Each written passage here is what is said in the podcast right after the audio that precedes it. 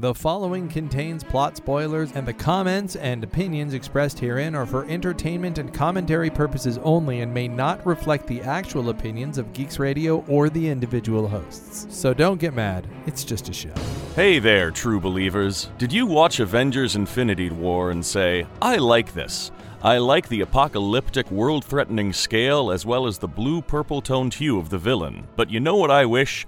I wish they'd tried to tell this story in under three hours while at the same time introducing new heroes and villains that we had never heard about before but about whom it was very important that we cared. Well, if so, then have we got the movie for you? This is Totally Super. Hi, welcome to Su- Totally Super, where we review every superhero movie ever made. My name is Justin, And my name is Arthur. and today we're reviewing the Apocalypse of the X Men. I'm sorry, X Men Apocalypse. This, uh, oh boy, oh boy, oh boy. You This know what? All came out so on- yeah. I, I I just want to go right on record now because I know because I this is you know how but sometimes with podcasts we know ahead of time whether or not our review is going to take a positive or a negative direction. I'm pretty sure I know which direction this one's going to be, so I just want to get it out of the way first. I watched it last night and actually really enjoyed it a lot more than I thought I would upon second viewing. That being said, That's an interesting thing to that say. That being said, and I'm- let's talk about all the things that are wrong with the film. No, no, I'm going to. I'm not just going to do that. I'm going to. I will admit that I found parts of it uh, more enjoyable than I had remembered, especially the first half. And there, there's a lot to talk about, but I would say that I want to save the review for the end. Um, but I would say that there's a there's there are things to be said about this film. Uh, this film came out on May 9th, 2016, uh, in London, and then was released in the United States on May 27th, 2016, uh, with a budget of $178 million and a worldwide box office of $543.9 million. Um, your general rule of thumb is that you double the budget, and that is what that needs to make in box office, especially if you're dealing with international. You need to go a little more than that. To be profitable, it would have had to make 300 and I'm doing the math uh, really quick 300 I think and 50 356 million dollars I guess and it made 543 so it was profitable but this is starting to show the budgets are getting bigger and bigger and the returns are not as big as they had been. Still enough to warrant a sequel although they took a really long time to do so and they pared things down um, written by Bryan Singer, uh, Simon Kinberg, who would go on to direct Dark Phoenix, uh, Michael Dougherty, but not my friend Michael Doherty, um, and Dan Harris, uh, directed by Bryan Singer. The first time that we have Bryan Singer directing just the first class. Uh, this is the sequel to X Men Days of Future Past, which is itself a sequel to X Men First Class, and it is the first movie since First Class to feature just these characters. Uh, this is supposedly taking place 20 years after X Men First Class, which is something that we're going to talk about this weekend next, um, in the 1980s, and is based on the 1990s run of X Men comic books featuring the character of Apocalypse. It does not. Uh, we'll talk about the age of apocalypse and what that was really briefly coming up but um that is the those are the stats on x-men apocalypse uh what was your when did you first see x-men apocalypse because this is now we're into x-men movies that were clearly coming out you know just a couple of years ago I did not see it in the theater. That's all I remember. that's all you were like do you remember having a an impression before you watched it Oh yeah, no, I remember that, but in terms of like the actual surroundings of it, I couldn't tell you where I was. Um, my impression of it uh, was yeah, was I mean, I left disappointed. Um, the I think you you hit on something there in that the I think this is a film in which the first act the first half is fairly strong. I mean, the first I remember the first 30 minutes of watching the film, I was pretty excited about it all. It it's really in the second half that things start to fall apart. Yeah, it's um, and I mean, there's there's a there's a lot there's a lot to talk about uh, within the film.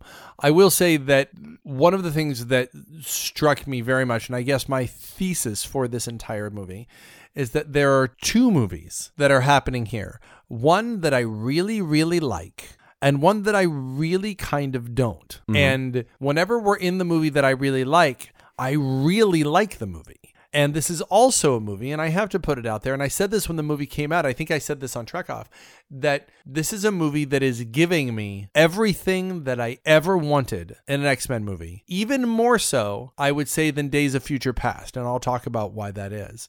And sometimes you realize that what you wanted was not what you needed, and that maybe you wanted the wrong things. So tons, tons to talk about. I remember I saw this in the theater.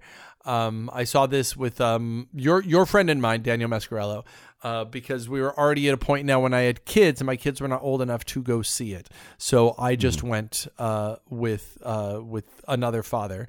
Um, and then when it finally came out on on VOD, I watched it with my with my wife with Mrs. J, and she said um, that I don't, I don't even know if she made it all the way through. I think that she had a huge problem with the villain, and that's that's something to talk about. Let's just kind of jump right in. Okay. Um, what do you what do you think of? And we'll get into. Oh, actually, I uh we haven't even done the plot. So before you do the plot, um, and I I I'm sorry that I didn't do that yet. I do want to ask, what did you think specifically of the look of Apocalypse? Because before we even get into, and the reason I'm asking this before the plot is because images of Apocalypse were released via the internet prior to the movie, and I think the soiling on this movie, uh, which soils itself well, um, is started prior to the film coming out as people saw what Apocalypse was going to look like and were like, eh, your thoughts. Yeah, um, I, I'm first. I'll say I'm very curious to know what uh, what Mrs. J, um, uh, what she didn't like about the villain. The uh, yeah, the look it didn't really do much for me. I mean, it didn't it didn't actively turn me off. Uh, you know, it's if I think on it, it's he looked like a really high budget version, like a really high budget version of a Doctor Who alien. Um, the uh so yeah it's one I'd, I can I can absolutely see the ambiguity of it.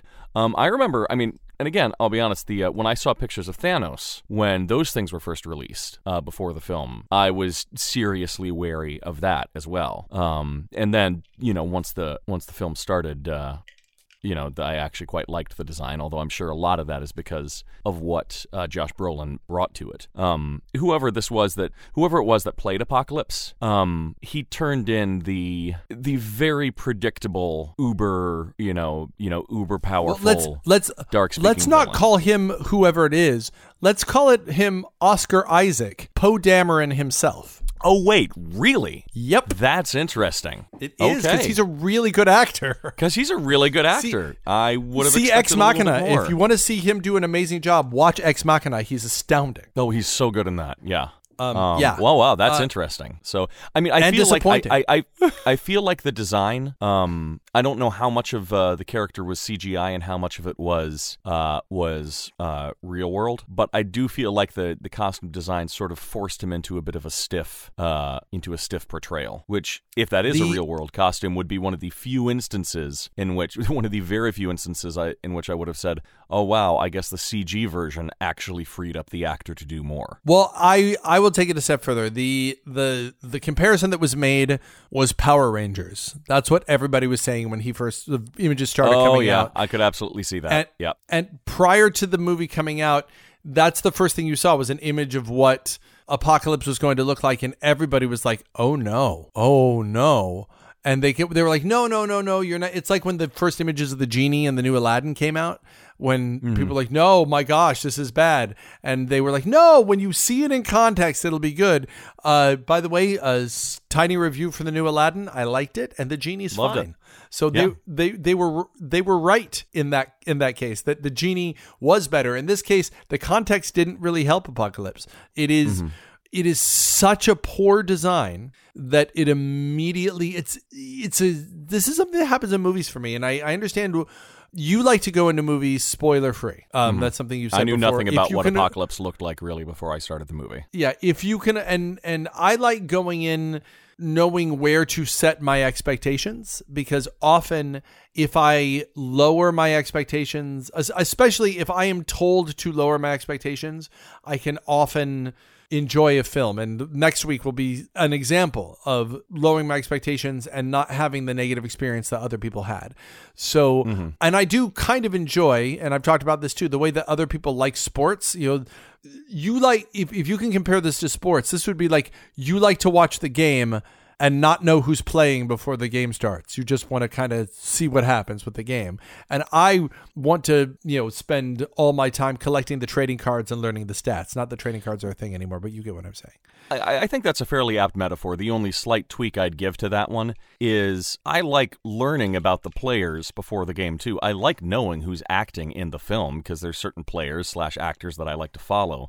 What I don't like watching is sports games where they've shown me everything that happens, uh, you know, in the second quarter already. Yeah, that's fair. That's fair. In this case, this is one of those times where my theory does not work and your theory would prevail. In that I was in, I think in, if I had not seen Apocalypse beforehand, if I had not already, there's a certain amount of arm crossing that happens when you keep getting bad buzz about a movie. Where by the time the movie started, I was like, okay, here we go. And had I not seen the images first, and of course read the response, which was vehemently negative before the movie comes out, um, I would have maybe been more accepting. But as it was, I already had like I already had decided I hated the way Apocalypse looked. I don't know what I would have thought otherwise, but um, he's kind of a dumb looking character in the comic books too. I got to give it that. Like he's not. I never liked Apocalypse in the character. It's not a great comics. I design. No, even his initial design is not great. like I just. I mean, he he, he always seemed like sort of a he always seemed like sort of a knockoff Darkseid, which He did, didn't he? To be to be honest, also was not the best design in the world. So Yeah, it's it's he wasn't great. Um, I'll talk real quick about the character, um, and specifically his most famous run, which was the Age of Apocalypse.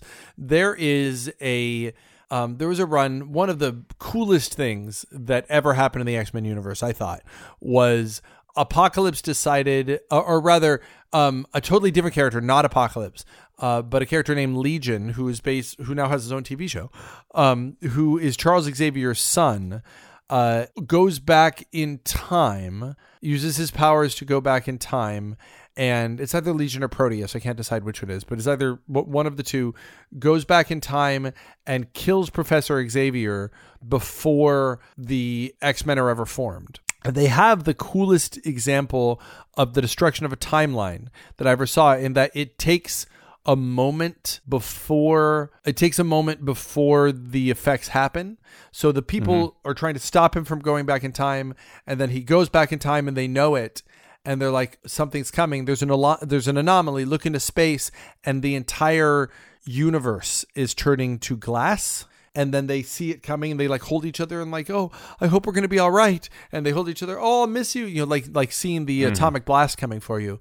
And then they turn into glass, and the last frame of the comic book, they shatter. Psh. ooh, And then for the next like half a year, all of the X Men comics were canceled and they all had new names. If you had a subscription, you would have new names for these comics. And they were, you know, I don't, I, I think, I, I think, I don't know if there was astonishing X Men. There was, you know, the incredible X Men, like, like descriptors of the X Men that never had come. Wolverine became Weapon X. Everything got a different name, and you mm-hmm. were suddenly thrust in the middle of a story into this alternate universe where because Xavier never formed the X-Men, Apocalypse never was stopped. Apocalypse wasn't even originally part of this story. And because Apocalypse was never stopped, the Apocalypse had won and taken over the entire world. And you are now in what they called the Age of Apocalypse. Mm-hmm. And it's for like half a year, every X-Men comic became these characters reimagined in this alternate what would have happened had apocalypse not been stopped. And eventually like no we got to go back in time. And if we go back in time and stop it everything which is sort of what happened with days of future past. So there, there are elements of the age of apocalypse in that. But i'm trying to think of it's really it's really back to the future too is where you are. Like the the event happened and they go the only way to fix this is to go back in time and stop it from ever happening. Um but very very cool thing that they did that I had never heard of before and that's right before I checked out of comics. I checked out of comics almost immediately after this. Um, but it was a very, very cool thing. Um, much cooler than the movie they would they get. It would have been cool if that's what they did with this movie, but I guess they couldn't because this is what they did with the last movie. They could have done, yeah, that's true. Those two storylines do have some strong similarities to it. Did you read that? Have, have you like? uh, you know, that's one I've Age of- never actually. That's one I haven't delved into. Um, I guess the the only other time that they've done that, they did something that bold with the most recent Secret Wars, where they pretty much destroyed every multiverse. And for gosh, maybe six months to a year, just about every comic was Battle World, which was this world with a whole bunch of domains that were all run by God Emperor Doom. Uh, you know, and it Oh, took a cool. while. Yeah. Oh, yeah. I, and those are all of them, each individual story. It's like if Marvel did nothing but what ifs for a year. Uh, That's awesome. yeah, and yeah, every single one of those is great. Um, and then you know they there was a reset, and then they just sort of went back in. Uh, Well, if you get a yeah, chance that's- to go back on the on the Marvel app, the great thing about Age of Apocalypse is it's a self-contained story. There, you don't need to catch up to it. You can just start. Just just know this is how that happened. That that Mm-hmm. Xavier was killed. What would have? Ha- it's a big what if. What would have happened if Xavier was killed early? And then you've got you know sixty issues of something to read, and then it ends. The story comes to an end because it goes back into the Mm-hmm. timeline that you were in. Um, it's a very cool little pocket universe that was created. But what happens in this apocalypse of the X Men? All right, the plot of X Men Apocalypse. We start in ancient Egypt, where an all powerful god being is being worshipped. He enters a pyramid to undergo some kind of transformation to make himself even more all powerful, but is betrayed by a plucky band of ancient Egypt freedom fighters who bury him beneath the sands for all eternity, presumably. Flash forward to the 80s, and we check in on how our mutant friends from previous movies are doing. Mystique has become something of a reluctant hero to the mutant community after the events of Days of Future Past, but spends her time working solo, finding mutants in trouble around the world and freeing them. Charles Xavier and Hank McCoy are back at their Westchester home, except now it's become Xavier's School for the Gifted, where mutants can learn in safety. We meet a few new mut, few new mut, yeah, new mut, yeah, but we meet a few new mutants, including Alex Summers' brother Scott, someday to be Cyclops, and Jean Grey, someday to be an omnipotent destroyer of worlds, but that's for another film. As for our old friend Eric Lehnsherr, aka Magneto, things are not so good. A fugitive from justice, he's living in Russia under a false identity, but has married and has a beautiful daughter with apparent powers of her own. But after he is outed to the local police, they try to apprehend him and, using the rare story convention known in film lingo as the double fridge, kill both his wife and daughter with one arrow, driving Eric into a despairing, murderous rage. Meanwhile, Moira McTaggart, CIA, has been investigating a cult that worships a long forgotten Omni mutant. In her investigations, she accidentally awakens said Omni mutant, who, according to histories, has been the bringer of many apocalypses, or apocalypse I. uh, We're just going to call him Apocalypse. He finds four strong mutants to make his four proverbial horsemen Angel, the cage fighting twin brother to Billy from Stranger Things, Storm, in her young street rat thief form, Psylocke, who's, I don't know, just kind of mad at stuff, and Magneto himself, who, to be fair, really does have a certain bone to pick with the world at that point. Apocalypse amplifies their powers, making them all super strong, except mostly Magneto, who now uses his ability to connect with the Earth's magne- magnetic field to level Auschwitz. Xavier and McTaggart join forces to investigate this supposed new threat, as Mystique returns to the mansion of her childhood to enlist help in finding Eric. When Charles uses Cerebro to find Eric, though, it attracts the attention of Apocalypse, who connects with Charles's mind and uses his telepathy to mind control the military of every major superpower into destroying their nuclear weapons. So, points for Apocalypse, I guess? They then teleport in and kidnap Charles. Alex Summers tries to stop them with one of his Chaos Blasts, but instead blasts the power core of the SR 71 in the basketball court, setting off an explosion that will level the mansion. Thankfully, spunky young speedster Quicksilver arrives in the nick of time, and in a slow motion sequence that follows the film philosophy hey, if they liked something you did in the previous movie, do it again, except this time for twice as long, he rescues every single person in the mansion from the explosion. Except Alex, though. Alex is dead. Suddenly, the students hear a helicopter, which flies in out of both a literal and metaphorical left field. Out pops Colonel Stryker, who kidnaps the main characters and takes them to his mutant experimentation base. Jean, Scott, and Nightcrawler. Oh, yeah, Nightcrawler's in this. They sneak aboard the chopper as well.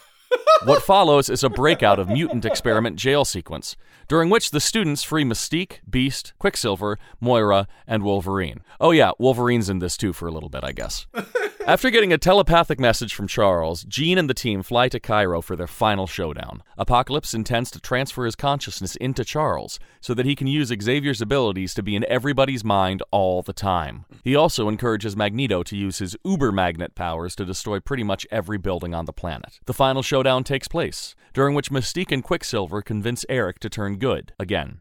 Xavier and Apocalypse engage in an epic mind battle while the others fight Apocalypse's horsemen. Apocalypse is so powerful, though, that all seems lost until Xavier encourages Jean to embrace the insane amount of power that she's been fearing inside herself for the whole film. Okay, really for only that one scene, but it was a freaky dream scene, so that counts. Jean then unleashes the Phoenix Ex Machina and obliterates Apocalypse, who dies with the foreboding phrase, all is revealed. We enter the denouement. Back at the mansion, Eric and Xavier catch up on old times and have another debate about whether the human race is worth hoping for. They part on good terms. One of the other horsemen, Storm, has decided that she wants to be like her role model Mystique and be more of the hero type. Angel died in the battle, but Psylocke escaped, throwing copious hateful looks back at the good guys, which I guess should be meaningful, but I mean, honestly, did she even have enough dialogue in this for the actress to be paid on the five lines and above scale? And final scene, we're in the danger room. Oh, yay, danger room. I always like that. As Mystique, the new quarterback of Team X Men, leads the new team against a fearsome bunch of training sentinels, the X door closes on Xavier, watching them. Fiend. Okay. Wow. Okay. Uh, let's break this up. Two movies: X Men Mm-hmm. and and Apocalypse. Those are the 2 movies that we have here. It should be X Men slash Apocalypse because one of these movies I'm kind of digging. And the other one, I'm not digging so much. And you can guess that the X Men movie is the one that I'm kind of digging. I'm into it a little bit. And the Yeah. Apocalypse movie, kind of not. And Now here's a question: here's the, mag in Yeah. the Magneto storyline is that part of the X Men film or part of the Apocalypse film? That's a great question. I think it starts in the X Men film and then becomes ah, but really he doesn't join the X Men. Like if this were I the X Men like film, it's all. I mean, I'll be honest. I the both times the Magneto the Magneto storyline did not do it for me. Um, I think they they I mean just from the very beginning of it. Um, I know they were looking for somewhat. I mean, really, it seemed like we need some way to drive Magneto into such a into such a place that he decides it's okay to join with Apocalypse. So and so they. I so mean, it, it here's, seemed here's what I'll say: the first the first half of the Magneto story, I'm kind of into. Um, you know, there's a reason they do fridging. Fridging works. It's just that it's it's terrible to do, but it does get you emotionally worked up. Mm-hmm. And I did find myself, you know, I, I did find myself largely carried on the on the mighty weight of of the considerable shoulders of Michael Fassbender's acting. Yes, mad Which props is- to him for t- for for fully diving into the emotional. I mean, it I mean, it was melodrama. The like the storyline itself was melodrama, and he dove into that with 100% acceptance, no commentary. Like he did a phenomenal job. So here's here's what I would say. Um uh the how how do I explain this? The X-Men film is grounded in the world of the X-Men and the Apocalypse film is grounded in the world of Apocalypse. And so I would say that when Magneto is in Russia doing you know real person stuff that then the mutant stuff gets in the way of the real person stuff that is the X-Men film. That's what the X-Men film have mm-hmm. always been. People want to live their lives, but being a mutant is hard. And that's what it's always been. Look at the first X-Men film. That's what it was about. It's regular people trying to live their lives, but because of the world that hates and fears them and also the power that begets certain responsibilities they are not able to live their lives and isn't that hard. And that's what the X- mm-hmm. first two x-men movies are, are largely about. So Yeah.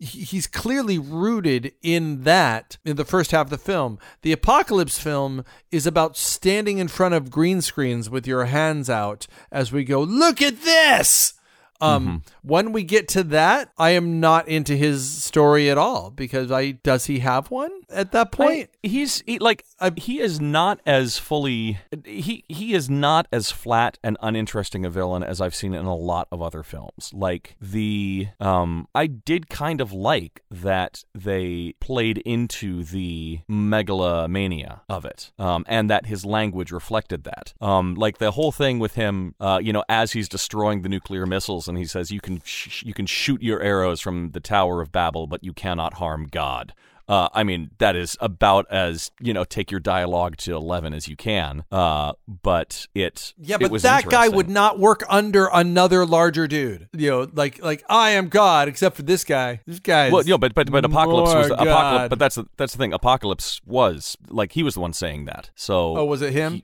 yeah, that was him. I guess Yeah, what so I, he I was- guess what I'm saying is specific is specifically if, as we as we deal with Magneto. Um, and Ah, I I guess see. you know we'll hit character by character. As we're dealing with Magneto, I just feel like okay. he- sorry, I he- misunderstood. yeah, I, I feel like like he gets he is incredibly motivated to do everything he does up to the point that he joins Apocalypse, and then really he he is basically used to destroy stuff and then change his mind at the end. Yeah, And you get the sense that he's it. it, like it's sort of he's in such a state of despair that he's like, sure, whatever, nothing matters. I guess I'll do this. Yeah, it's it's which is sort of what I guess the filmmakers did. Um okay. damn.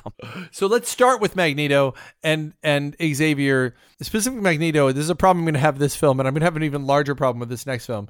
We are set in the 80s. Magneto is seen as a 12-year-old boy in 1944, which means that he was born in 1936 this being uh this movie comes out in 19 this is uh in 1983 which means that he is pushing 50 he clearly does not look like he's he's clearly Yeah, he's he's not exactly fifteen years now. away from Ian McKellen in you know, um it by the next film which takes place in the 90s um there's no way that he is i mean so we i can tell you that this film is taking place during the summer of 1983 because they step out of return of the jedi um that aspect i liked i could have dealt with it a little more but they didn't know how to do this yet and i do want to give the film props to this this is still something that they were learning to do in the world of superheroes is is using superhero films to make you nostalgic for things. They had done a little bit with Guardians, but they're really like when you get to Captain Marvel and Captain Marvel is a 90s film,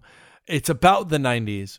Um, I could have really dug more 80s to this film. I didn't get a like. There's a Yeah, one mall there wasn't- scene, there- other than I that, mean, I didn't get a real. yeah, 80s. Jubilee was pretty much the most '80s thing about it. Yeah. Um. Uh. I would have really loved to see a a, a truly '80s like because that I feel like First Class was truly a '60s film. Yeah, it felt you're like a absolutely '60s right. film. And and uh, and Days of Future Past was a '70s film. It had that very sort of Cold War, uh, Three Days of the Condor kind of espionage spy, you know, po- politic political feel to it. When I say that this film gives me everything that I wanted, let me tell you exactly what I mean by that. There is a, with the exception of Kitty Pryde, she's the only one missing in this film. There is a team of X Men that I know.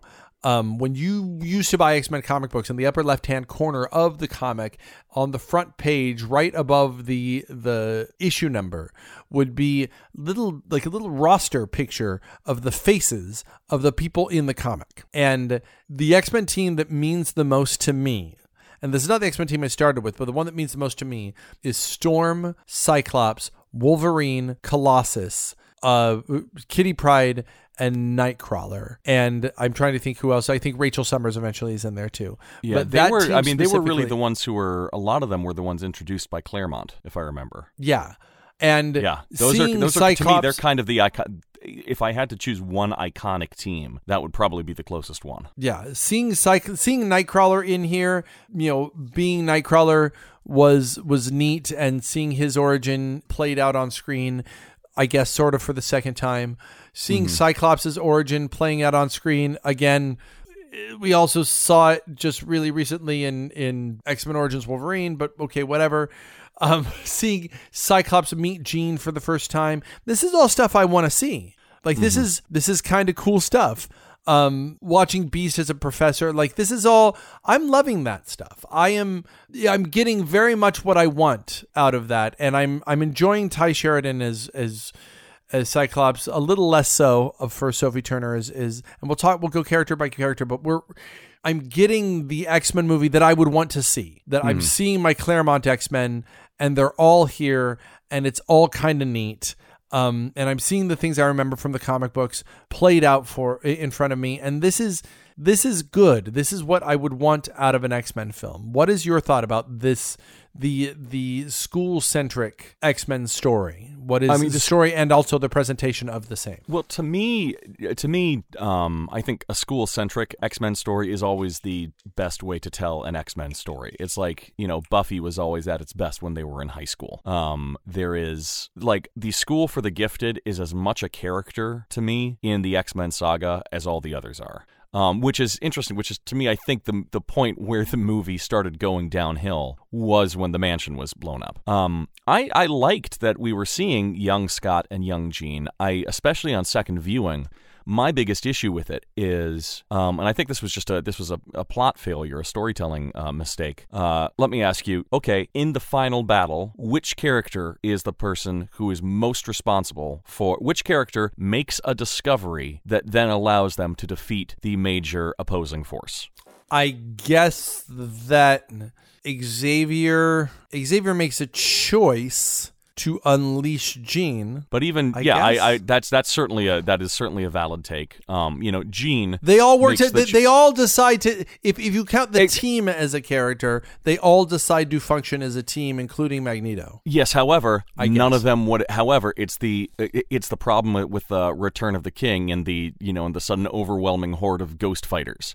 Um, the all of the characters. Well, okay, so this is another problem. All the characters fighting as one would have had still would have lost. It was clear. Until Jean unleashes the Phoenix Force. And when Jean unleashes the Phoenix Force, it is also clear that had she unleashed the Phoenix Force at the beginning of the battle, literally no one else would have been necessary because it's su- it was such an all powerful, overwhelming uh, power. Um, so that's that. I mean, yet, and so that's yet a mis- her un, her her unleashing of the Phoenix Force is in no way earned. I see what you're saying. Yes, so is and so that's the main thing. So okay, so we think so of all the new mutants that we meet, like Jean ends up being the most important um in term not just in terms of oh she beats the bad guy, but she actually does go through a little bit of an arc. She starts the movie being afraid of her powers and then it ends the movie having embraced them. Um but Jean is not the first mutant that we meet. Jean is not the mutant that we spend 10 minutes watching having their first change and their first discovery. Um, it's Scott that we meet. And don't get me wrong, I kind of like Scott's arc, but Scott's arc is not central to the overarching storyline of this. I feel like Well, this is movie this a would have done, in I, I this feel like film then? Where you, I, I feel like this movie would have done better if it had focused more on Jean. Because if she, look, if you're going to make somebody the big savior at the end of the film, then we'd better really see them early on uh, before that point. We just sort of met Jean and medias res here. I guess the question then becomes who is the protagonist of this film? And that's a really, I, I asked the exact same question, and that is a very difficult question to answer. And that you, might you be would one think of the it's. Xavier, but he's Xavier's sort of aloof and he's sidelined for the entire second half of the film. Mm-hmm. You know, maybe it's maybe it's Mystique, but as a facet of her power, she's not um she's not really capable in the battle, and and she doesn't really bring them together. And and frankly, I think Jennifer Lawrence is really starting to phone it in now. Mm-hmm. Um, maybe it's Scott. It's certainly not Jean. I mean, you're you're not in her POV ever. Yeah, I mean it's Uh, it's like with first class, I you can make a very strong case that the uh, that the protagonist is Xavier. Um, Yeah, or or it's a, or it's a dual protagonist, Or of it's a dual of- of protagonist Xavier thing, yeah, Magneto, that- yeah. you're con- contrasting Um, them. But but it, but there are strong things leaning in that direction. In first class, uh, you can make a strong case that the protagonist is Wolverine in it. You mean Days of Future Past? Da- yes, Days of Future Yeah, Past. Yeah. yeah. Um, in this one, uh, I, I don't know. Uh, um, yeah, like you no. could make And a here's the case for thing- like six different people being the protagonist, and that in itself. Who's is the a little- protagonist of Avengers Endgame, though? I think that not, and I think that's a good question. However, Avengers Endgame, I mean, if, if we look at the whole Infinity War saga, that was a six hour saga. So, Avengers, you know, the, the Infinity War saga was practically a mini series. And when you have a mini series, you have the time to explore multiple protagonists and characters. And you have the That's time fair. to fully Yeah, flesh it- out it- multiple arcs. I mean, No, it's very. and like- that's that's that's very fair. If you go if you go, there are three protagonists. You know, being you know Thanos, Th- Thanos, Captain America, and Iron Man, and then the worlds that they inhabit are are starting to collide into each other. Um, so eventually, those because those are the three that that at the end, everyone else is important, but those are the three that are that are main. You know, Mm-hmm. that's three three two hour movies would be six hours, and then by the end, you see them all together and everybody else has also had their own two-hour movie as a backstory. so Mm-hmm. Yeah, like So- that's the thing. They put in the t- like the Marvel universe really put in the time uh, on each of the characters for the most part. Well, and th- that's an interesting thing. This movie takes such pains to introduce a bunch of new characters. And yet, I can't imagine anybody starting with this movie because Yeah. there's so much of the movie that it just expects you to know and That it care just about it already. so relies on you knowing already. Yeah. and yet, it doesn't bring forth any emotional heft from prior movies, with the exception of Moira. That she's the only one where you're like you're carrying over an emotion from another movie into this movie. Mm-hmm. So Mm-hmm. Yeah, you is- could you could make like- a case for Magneto. You could make a case for Magneto bringing some emotional heft there too. But Yeah, but I think, that, but I don't think you need the emotional heft. To, like the fact that he was in Auschwitz doesn't matter because he loses his wife and daughter, and that's enough for you to carry emotional heft in this film. Like he hmm. doesn't need oh, to I, carry I see what- forward Yeah, uh, emotional. the heft. the emotional heft that was introduced in this film would have been enough. That makes perfect sense. yeah, it's like it's like the Avengers Endgame. If the Avengers movies beforehand was like Star Trek: The Next Generation, where you could you you have to know who the characters are, but you don't have to know anything that happened to them before. Um, it's it's it's really uh, it's the problem. Anyway, I just want to say that the X Men movie that we're presented with is one that I that I like. I mean, watching Cyclops in school, yes, we saw pretty much the same scene in Superman Returns, where Clark Kent is in school and he's getting taunted by bullies and his powers go out of control and then you know he's they go crazy and and things happen from there it's worth noting that that movie was written and directed by Bryan Singer Oh yeah. so i guess i guess Bryan Singer had some issues in high school yeah. I mean, I Um, loved the. Uh, yeah, I think you're. Yeah, that scene in the school. I loved the scene when he first.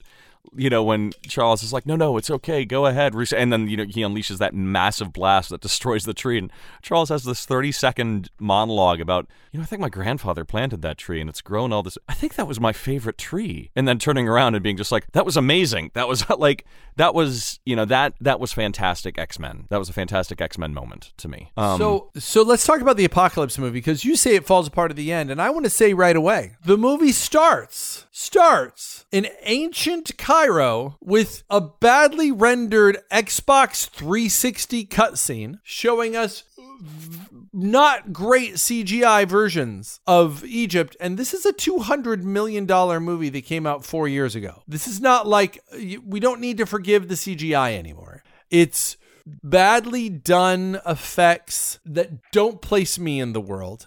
And it's so sprawling. My very first thought is this does not belong in an X-Men movie. And I am I am stunned by how much I dislike the opening scene of the film as a beginning to the film. I just feel like that it everything comes from that and as a if you want to mark the place where the X-Men falls apart, this the franchise falls apart. Here's a great example. If you were to just watch the X-Men films in order of release, you get to this and it starts with boom, ancient Egypt, badly badly done effects and unlearning everything you ever learned about X-Men and mutants. Go ahead. What are your thoughts? I think that, I think that's an interesting observation. I mean, I can't comment on the CGI. You've got a much more developed eye for special effects than I do. Um, I mean, I'll I'll sometimes have a vague idea of oh, this looks good or this doesn't look good, but I I, I can't give any kind of expert commentary on that.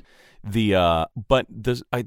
There's something in what you're saying about the scale of it. Ancient Egypt is a pretty freaking grand scale. Probably the you know the next step up from that would be going galactic. Um, and as far as superhero groups go, Avengers tends to work very well on a massive scale. Like a, I mean, this is the thing is, this is the biggest scale that X Men and X Men film has really been on. I mean, yes, the world was sort of threatened in different ways in the past too, but to be fighting a, you know, to be fighting a godlike being with intent on completely cleansing the earth, uh, that's that's taking things up a notch. And it sort of occurs to me that a lot of my favorite X Men stories, including my film, including the films, are the ones that sort of work at a middle scale. You know, X2 being a great example of that. Yes, there was a massive threat, um, but it would, but but everything just seemed a little bit more confined. Um, you, used the word sprawling. Uh, I think that was a good uh, a good descriptor. Avengers can handle sprawling. I don't know if X Men does well. I think that X Men can handle sprawling, but there are so okay. I again comparing it to Infinity War. Infinity War starts in an incredibly exotic location, being space on an asteroid. Mm-hmm. And a big, giant, super powerful, bluish, bluish, purplish character comes out and battles. And and you see how tough they are. And that's the opening of the film. That's the teaser of the film. Mm-hmm. That happens here too. Here's the difference. In avengers infinity war spoilers for for a movie from a year and a half ago he you see that heimdall has been already defeated. He fights thor he fights the hulk he fights characters you care about. He kills Loki. He does stuff from moment one that you are caring about. He's doing things that you care about to people that you care about. So even if you had not had any of the lead up to Thanos, what he's doing you immediately care about. Hmm. This is a sprawling thing you've never seen from the X Men before. Even the yellow color palette is a it's a look you've never seen from it doesn't look or feel it, frankly it feels like like the Scorpion King movie. Yeah. like like you feel like you're and again the CGI looks like Scorpion King too. It's it's you know it's 10 years behind. It doesn't look good. The the it just looks different than the X-Men. You're watching a character you don't know or care about do stuff to characters that you don't care about you know he's going to win because he's Apocalypse, and the movie's called Apocalypse. There's no tension. You just see that he's big and bad and tough, and there's no stakes. And the entire thing seems to go, he was tough and he got buried. We're just letting you know. I think and I think immediately uh, I'm like, I think you've don't hit on a, a really you've hit on a really great storytelling concept there. The this this scene this opening scene is it exists for explication. It exists to to show us there was this super powerful being that was worshipped and he got buried beneath the sands. Um, there are a lot of movies that um that have to provide explication about super powerful beings. I mean, that's a pretty common scene that we're going to see in a lot of superhero films. Um, but I think you really hit on, and, and doing that scene um, is not necessarily bad. You can do that scene well or poorly.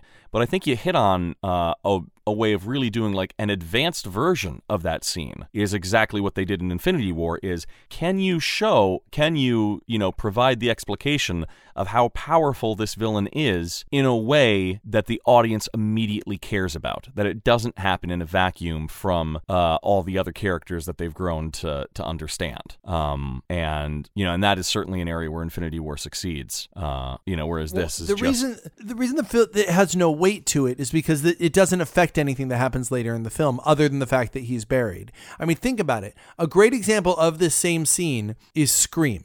In Scream, you open with a character that you're never going to see again, who you've never hmm. met before, facing a bad guy who's the only person who leaves that scene alive is the bad guy. But And man, do yet- they make you care about that victim? you cared about the character you cared about what what's happening to her you are horrified that it happens to her and the events of that scene are spoken about throughout the film it changes the whole world that that happened. But him getting mm-hmm. buried and stuck for all that time you don't you don't care about what happens to any of the good guys. You never see the good guys in that scene again. You just assume that they're they're the good guys because you know he's apocalypse. You don't see him do anything bad prior to mm-hmm. that he just is you know there there seems to be a willing participant that he's switching bodies with. Um you know i think if you took that scene and you made it from the point of view of, of the person who's getting sacrificed and these people are you know one of them is the like the husband or the the, the husband or wife of the the person who's going to be sacrificed and they're trying desperately to mount a rescue because they love them and they care for them so much you know what i mean? There's a way to make that scene have so but n- the good guys are trying to stop him because they're good guys and don't want him to get more powerful and he wants to be more powerful because he wants to be more powerful so why do we care Yeah, like no, it's that's and i and i think that you get to a point where you go he is you know in in a film series that has dealt so well with the motivations of the bad guys you know, Magneto is powerfully motivated. Even you know, Bolivar Trask in the last film was powerfully motivated. Yeah. The uh, the even even the characters like the Sentinels or like the Borg in Star Trek, their lack of motivation is a powerful motivation. If that makes any sense. Yes. It makes them scary in that they are doing it because it is all they do. Mm-hmm. But having a character who's doing all this stuff because you know he kind of wants to Mm-hmm. is I just want to be more powerful. It's so uninteresting, and it's it makes that section. So every time they cut to Cairo, there you have apocalypse. You're in a character that I don't care about who's doing things just cause. It's not that I don't know why. I know why. He just kind of wants to in a, a place that looks totally different than the rest of the X-Men films with uh the you know these characters that I like only because I like them in the comics and then Xavier lying on the ground and Magneto kind of standing on a hill in mm-hmm. front of a clearly a green screen by the way yeah. Um, which it lacks, you know,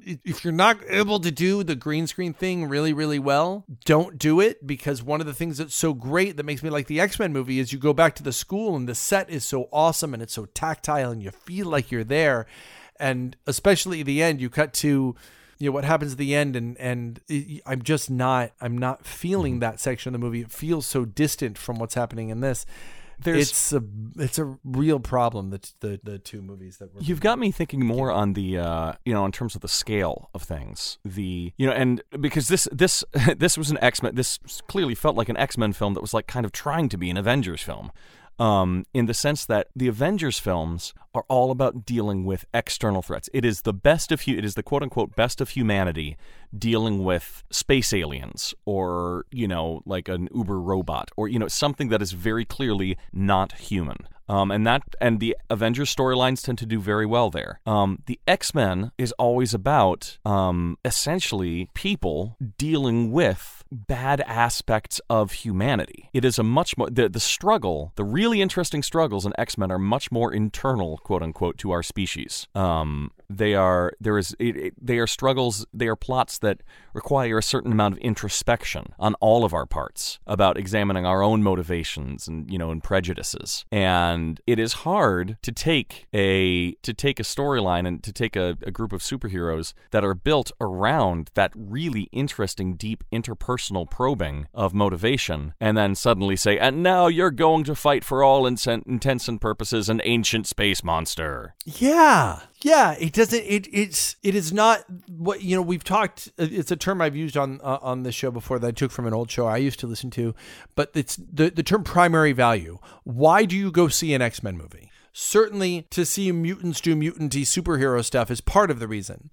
But why an X Men movie? There's so many options for that now. Mm-hmm. And the prime one of the primary values of the X Men movie is the the let's talk about how humanity deals with people who are different. Yeah. Um, and they had a couple thing like the and don't get me wrong, there were a couple decent aspects of that in this film. The I really man, did it uh, did it ring very close to home when uh, I think Mystique said, you know, when Charles was. Uh, let, me, let me just say in this film, I, I will say, I identify. I Charles in these past three films, I identify very much with in that he has a moral value set that is very similar to mine. Sort of the, um, you know, I call you can call it the Mister Rogers. You know, no, we need to love and continuously hope and all those things, and that is still something that 100% I still subscribe to. Um, but they did a very good job in X Men First Class of saying it's like, well, yes, your privilege afforded you the benefit to develop that philosophy um, without really experiencing experiencing what the world can do to somebody. And over the past, you know, and over the course of the three uh, movies, you see him gradually realizing how bad the world can be, but then continually struggling and still continually coming back to, nope, I'm still going to believe this.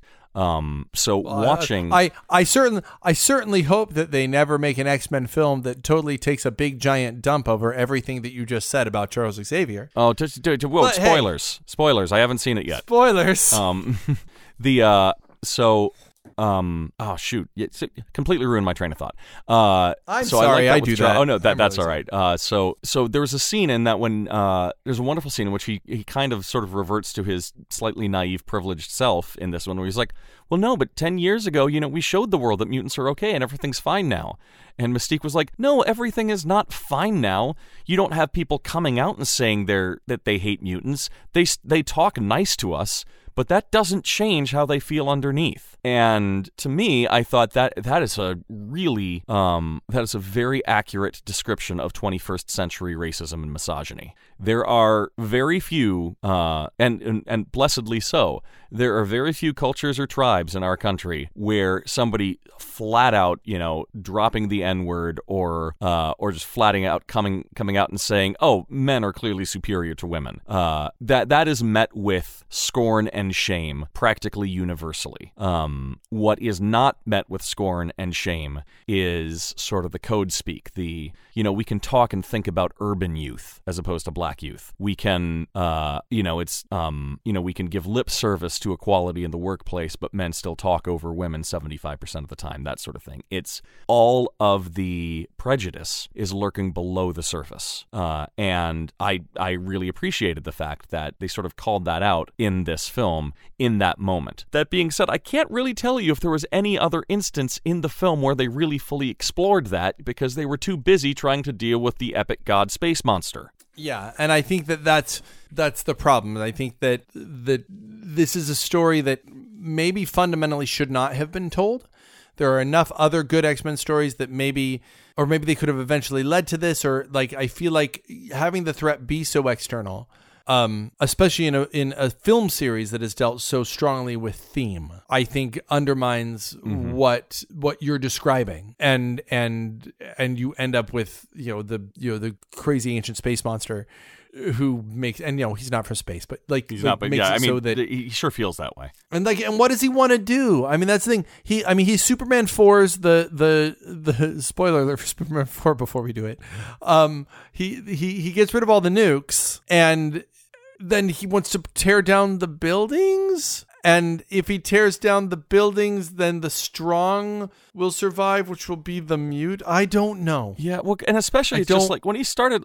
It's like if if your goal is a massive, you know, Holocaust purging of the planet, then don't destroy the nukes first, and then have your mutant friend do it in a different way. Cut out the middle person and just use the nukes. That, like when yeah, those nukes, I, I th- like when those nukes first started launching. At first, I was like, oh god, oh god, he's gonna like you know start a nuclear holocaust, and then suddenly it's like, or he's removing them from the game board. Okay, or we do that. Yeah, I think that. I mean, I, and why is he in Cairo? Why is he staying in Cairo at this point? He can, he teleports all over the world and then goes back to Cairo where he can do the least amount of damage. Like, mm-hmm. should he not be like, okay, I'm in New York and now I'm in London and now I'm in Tokyo. And now, you know what I mean? Like if he wants to tear stuff down, like but I think the reason is is the film wants to be able to say we're doing this, but we're not going to have insane amounts of casualties. But there's yeah. you know which ironically of, would have seeing, which would have meant the battle which would have given the final battle much more emotional weight. Yeah, I'm seeing lots of casualties though in what's happening. Like he's ripping bridges apart. Mm-hmm. I don't. I, yeah. I, I. I. I don't. I can't even. It's the the. I don't know what he wants. There's not a. You know what's so great about Infinity War specifically is there's the MacGuffin. There's a thing. There's essentially a button. If Thanos gets to the button, everybody loses. Mm-hmm. And if the heroes get to the button, everybody wins. Yeah. And there's a clear, like, here's what you need to stop him from doing, or here's what you need to go get done in order, like, in order to, the only way to, to beat Apocalypse is we must completely destroy him by unleashing enough power on him that destroys him. There's mm-hmm. no, there's no goal for the heroes and there's no goal for the villain. Nothing is is clearly spelled out yeah. in any way. You know, it was X Men Future Past. Future Past. We have to stop the assassination. We do that, we mm-hmm. win. Here's how you know you've won. You stopped the assassination. Yeah. You know what? Like like you. That's storytelling. Is you you go you go. Here's here's how you. And I yes, there can be storytelling where you just have to beat the bad guy, but there's no there's no destination you're trying to get to. There's just like we're gonna go fight him. like that's it. Yeah, that's the whole plan. There was uh, no, there's no Death Star to blow up. There's no there's nothing. Yeah, it's it's very vague. The, there was one aspect of the film that sort of that made me sort of cock my head and go, huh that I'd uh, that I'd like to discuss, um, which was uh, Magneto's destruction of Auschwitz. Uh, and the reason why is because in all of the other films, them incorporating the Holocaust into the storyline made perfect sense. There was nothing that felt weird about it at all. Um, especially in First Class, I I loved what they did with it. I you know the X Men has always been founded on taking, I mean, Magneto was always based on taking this real world tragedy and spinning it into this mythological, you know, mythological consequence that is Magneto. And for some reason in this film, as soon as, you know, the, the helicopter camera, you know, showed, uh, you know, showed Auschwitz and, you know, the, and the name flashed on the screen,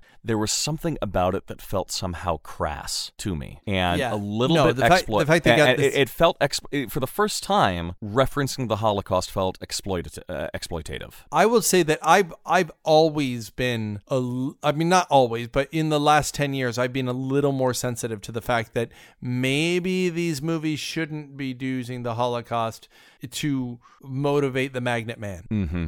Like, that's you, you put it that way. That's an extremely valid point.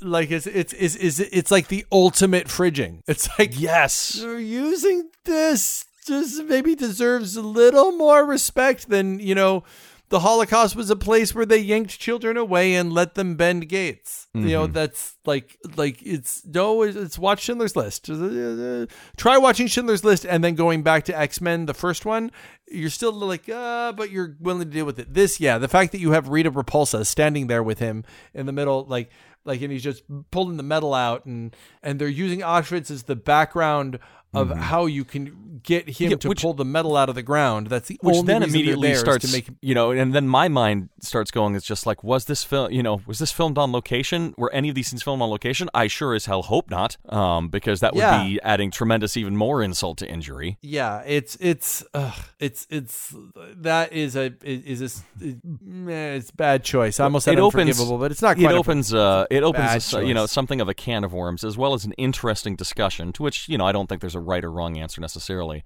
but it opens an interesting discussion into to what extent is it okay, and in what situations is it all right to use a real world tragedy to fuel a fictional story. Like, I don't. I, come to think of it, I don't know if they've done this. They might someday. What happens if we, you know, what if some, what if a major hero or villain's origin story is wrapped up in September 11th? Hmm, I don't know. I mean, I feel like I think time has something to do with it. Mm-hmm. I think you have to, if, like, I think you know, in a hundred years, maybe. Yeah. But I, I mean, if it's you know how how cool it was that they could rescue people running down the stairs of the World Trade Center, I don't know. Yeah, there's. I, are I. I think you're right. There and and to be completely honest, I, I don't. I certainly don't think we're at that place yet. There will be a time when we will be. That is that is what the yeah, I mean, look, of the- time we're, does. we're shooting we're shooting awesome, lucy, awesome looking action scenes about Titanic now, right? Yeah. In 1997, like it's Titanic was far enough away that you could go,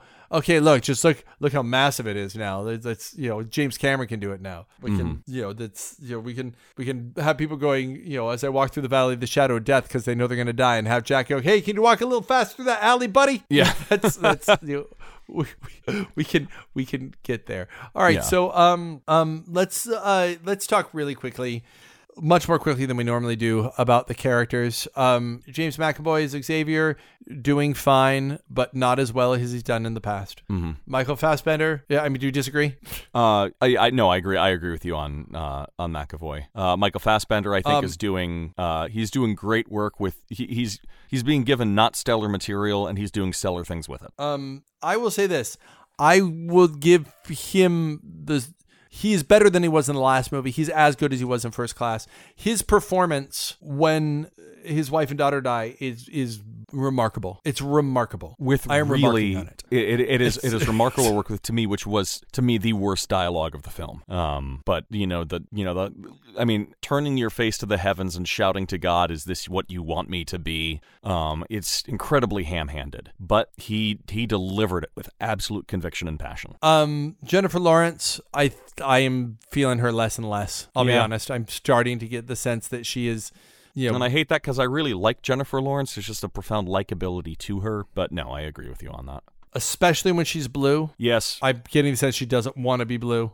um, she should, you know, you know that's whenever she point. turns blue, and I, I I think the problem is is she doesn't want to be blue, but every time she turns blue, it's sort of a look how much I want to be blue. Rebecca scene. Romijn Stamos seemed 100% at home in that look. Like it just sort of looked Yeah. like who to the degree that sometimes I see pictures of her and I think she she and it's not like she looked more attractive blue, it's just like no, she just looked more like her blue. Like she she fit that so well. Um and for Jennifer Lawrence, you know, she looks the the quote unquote human look of Mystique in this film. She looks 100% comfortable with, but all the other times it kind of looks like she's doing a really good cosplay of Mystique. Yeah, it's it's Oscar Isaac is um is terrible as Apocalypse. I'm sorry. He's a good actor. He made a choice, which was a bad acting choice that he then committed to. I admire his commitment to the choice, but it was, you know, people make mistakes. He's not a bad actor, but this performance is is, you know, there's a you know, it's he is he, there you know the moment in the second Matrix movie when Laurence Fishburne decides to go, Zion, hear Yeah. me, and suddenly you like you, it just that moment takes a crap on everything else that he does. It like works retroactively into the first Matrix, and you're like, wow, that guy who's who's going telling you to take the the, the blue pill and the red pill, somewhere in him has the Zion, hear me. It's in there somewhere. And it's you know it, it, it's it's not good. Um, oh, do we agree? Um, yeah, I, I, we're we're along the same lines with that. I think it didn't bother me quite as much. To me, it was the being the deep-voiced, melodramatic, evil god villain. I thought he did a fine job with an utterly banal and predictable direction to take a character. Um, if you want to see a truly bad example of that kind of uh, character, uh, go watch the original Dungeons and Dragons film um, and watch not Jeremy Irons' character, but the other guy who I think was also the bad guy in Highlander Endgame.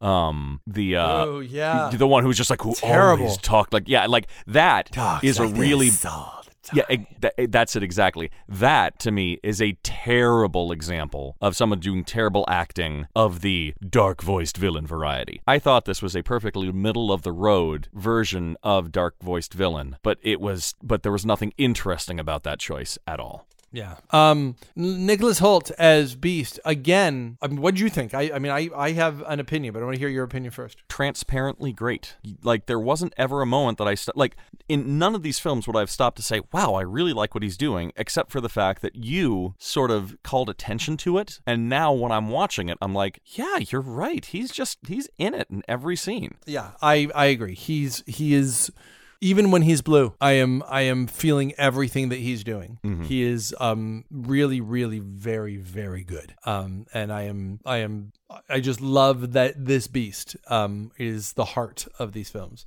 Again, someone else I pointed out before, Rose Byrne as Moira MacTaggert. Great in this, and you, I was decidedly lukewarm on her in first class. Really loved her in this. Yeah, she's she's really good. She's into it. I feel like I, I don't understand why she's not a bigger star. She's really, really very, very good. Um, Tye Sheridan.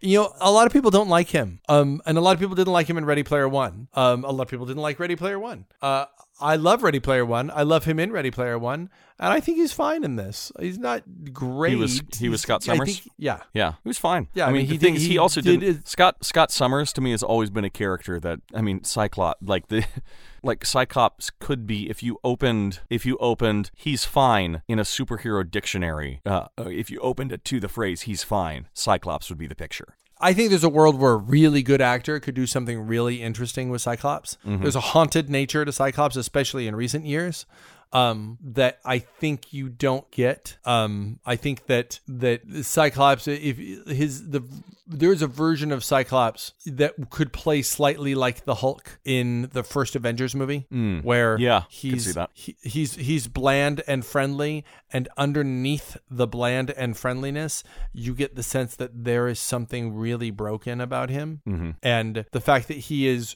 an Omega level mutant, like that his optics blast, that, that his you know he could just level a city if he wanted to, and he's always holding it in. I think that is something that has never been explored. I think that it needs to be, and I don't want to say anything bad about the actors who played him because I also, also think James Marsden is a fu- is a wonderfully talented actor actually, and I said that when we did the movies that if you watch, uh, he doesn't do a super job as Cyclops, but watch. I defy you to watch Hop and watch him pretty much on his own with an animated rabbit who was a teddy ball, tennis ball when he was shooting it, and how much you believe him in it. It's really good. So, um, Sophie Turner as Jean Grey. Um, so here's the thing with uh, you know, Sophie Turner. Turner, I can sort of take her leave. I, I like she always has a she has a quietness about her that can sometimes read as weak. Um, although I don't know how much of that is me sort of reading Sansa Stark into what she does. Um, the, the there is part of me to especially in the films, really what is there to Jean Grey's character other than I have this demon inside of me that I'm afraid of? I mean, what what the, what are what are her character quirks? Is she, you know, is she plucky? Is she, you know, is she wry? Does she like, you know, if if you had to describe her character without using her powers or anything having to do with Phoenix, how would you describe her? I mean, I, I think that you have to ask which Jean Grey you're talking about, and that's that's a thing. Mm-hmm. Um, if I'm describing Famke Janssen's Jean Grey, um, I would say demure, uh, d- d- demure, and uh, a little bit wise. Um, Yeah, I can see that. flirtatious. Uh, f- f- flirt, flirt, flirtatious. Um, uh, smart. You know, she's Doctor Jean Grey. In the, the very That's first thing true. she's called is Doctor Jean Grey. Very she, true. She's testifying. She's testifying before the Senate. Um, and then she has a you know, and she's also a doctor and she's you know incredibly attracted to Wolverine, but has a, a man who she loves, and she you know she's inherently good, but yes, the power is giving her a dark side. She's got all this stuff to her. Mm-hmm. What does Sophie Turner have? She's a teenager, I guess. She's sort And of so friendly. again, it She's comes there. It, it, it so it sort of comes down to how much of this is the fault of the actress and how much of the fault is it's just like there's not much there for her to work with. yeah, there's not a lot of there there, as they say. Mhm. Um, uh, Olivia Munn is Psylocke. This is Olivia Munn It's Olivia Munn. We all From love the- Olivia Munn. from the Daily Show. yeah, Um, uh, terrible. yeah, not great. She's she's awful. Now I don't like this iteration of Psylocke even in the comics. It is the most accurate costume from the comics that we've seen in the movies. In that it's just her, it's her costume from the comics. They just put her in it. Like here, just wear the costume from the comics. You know, you're you're very fit. You look fine.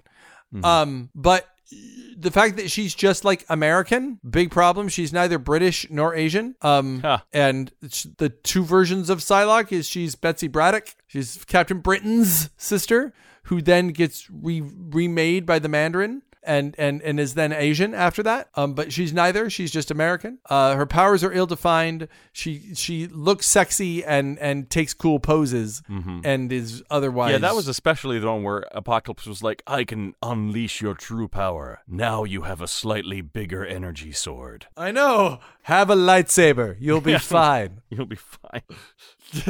yes, my angel with wings that shoot knives, which is from the comics. Yeah. You get a But- but- uh, sword.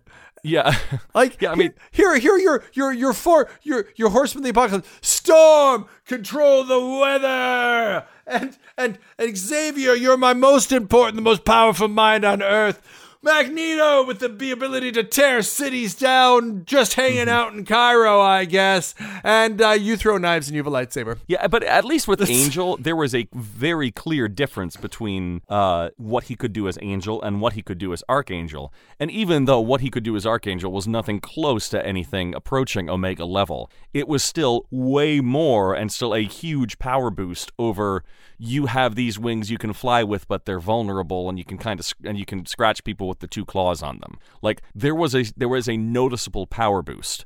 It was pretty Yeah, here- small. here's the thing.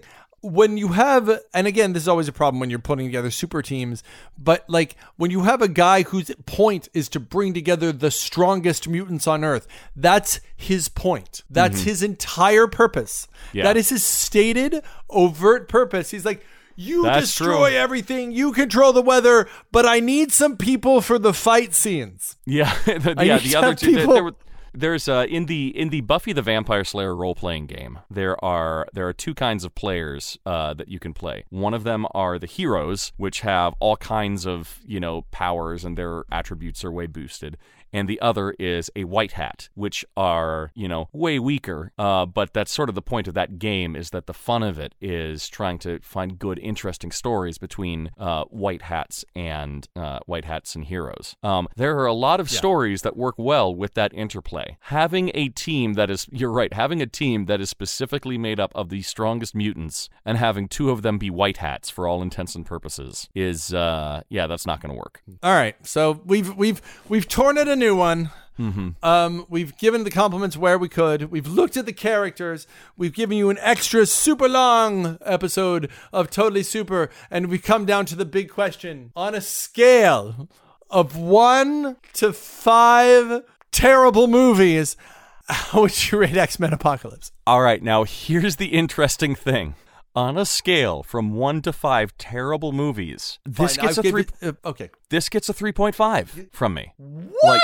after the second viewing. So again, this is my thing. A three, a three is one where I walk out saying, "Well, I didn't waste my money on that." A four is where I walk out saying, "Hey, that was really good," and a five is where I walk out saying, "That was amazing." Um, this was, and now before the second viewing, I would have given it a 2.5. And I think it goes to what you were saying about expectations. Um, cause this has happened a couple times for me. Uh, X3 to me was a lot less painful the second time through. It was not good the second time through, but it was a lot less painful because I knew what to expect. Going into this one, knowing to expect that it would not move me in the way that the others did, knowing that it would not carry the emotional weight of the others, um, there were scenes that I enjoyed. I actually ended up really paying more attention to those scenes in the school and enjoying them, finding the good performances, and because there were a number of good performances and a good number of good dialogue lines that were turned in. Um, and at the end of the day, I need to acknowledge the fact that last night at you know twelve thirty at night while I'm watching it, and the the music and uh, and Charles Xavier says, "Jean, you need to unleash your power." And the music starts swelling, and she starts walking towards the towards the edge of the you know the ruined balcony, and then starts walking out onto just thin air without even noticing it. Um, I got a little bit of chills, and the music swelled, and I noticed a couple like sort of wet, and I noticed a bit of wetness in my eyes at it. I have to acknowledge that the second time through this film, it it had that impact on me in that moment. There is no way that this film gets a four from me, but you know what? Sure, I'll I'll give it a three point five. Well, I'm not going to besmirch you things that you like. Of course, you have every right. However, let us start at the 3.5 that you describe.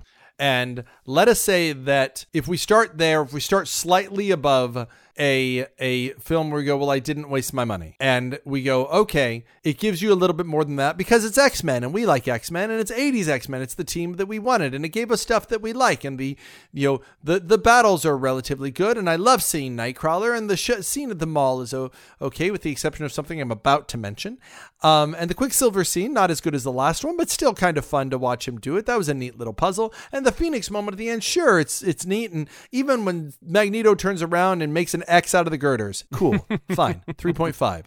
However. I'm going to back it up to a three first Okay. because they have Michael Fassbender clearly in front of a green screen with his hands outstretched for like 20 minutes. And That- that every is time they cut to him, the time I'm film. like that poor man. I'm like that poor man just with his hands out going, ah, the whole time.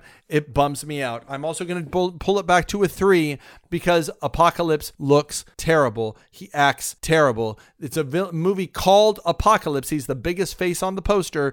The movie is about him. And even it being, a, if it's going to be about him, the fact that he is so poorly re- realized, his, uh, he- what he's doing is so poorly defined, what he wants is so poorly defined, his introduction is terrible.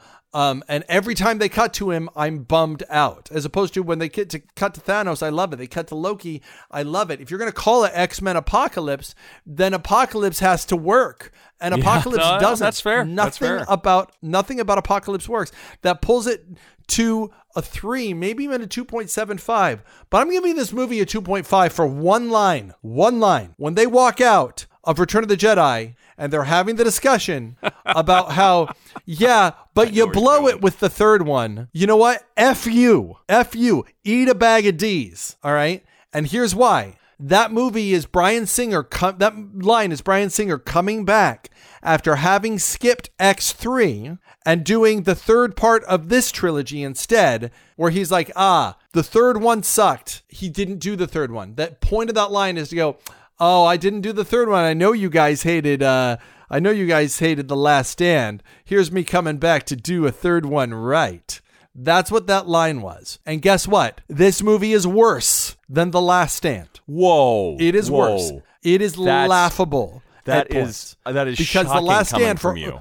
That like for I'm, I'm not even the necessarily. last- dis- I'm not even disagreeing with you. I just the le- I, I was not expecting that because the level. Of, This is this is this line is the I'm the juggernaut bitch of this movie. if your Because hatred for what- X three, if your hatred for X Men Last Stand could could take physical form, it would level a small city. I know this about you, and so just and again, I, here's not disagreeing. So you I are going may on hate, record I may now. hate say- the Last Stand.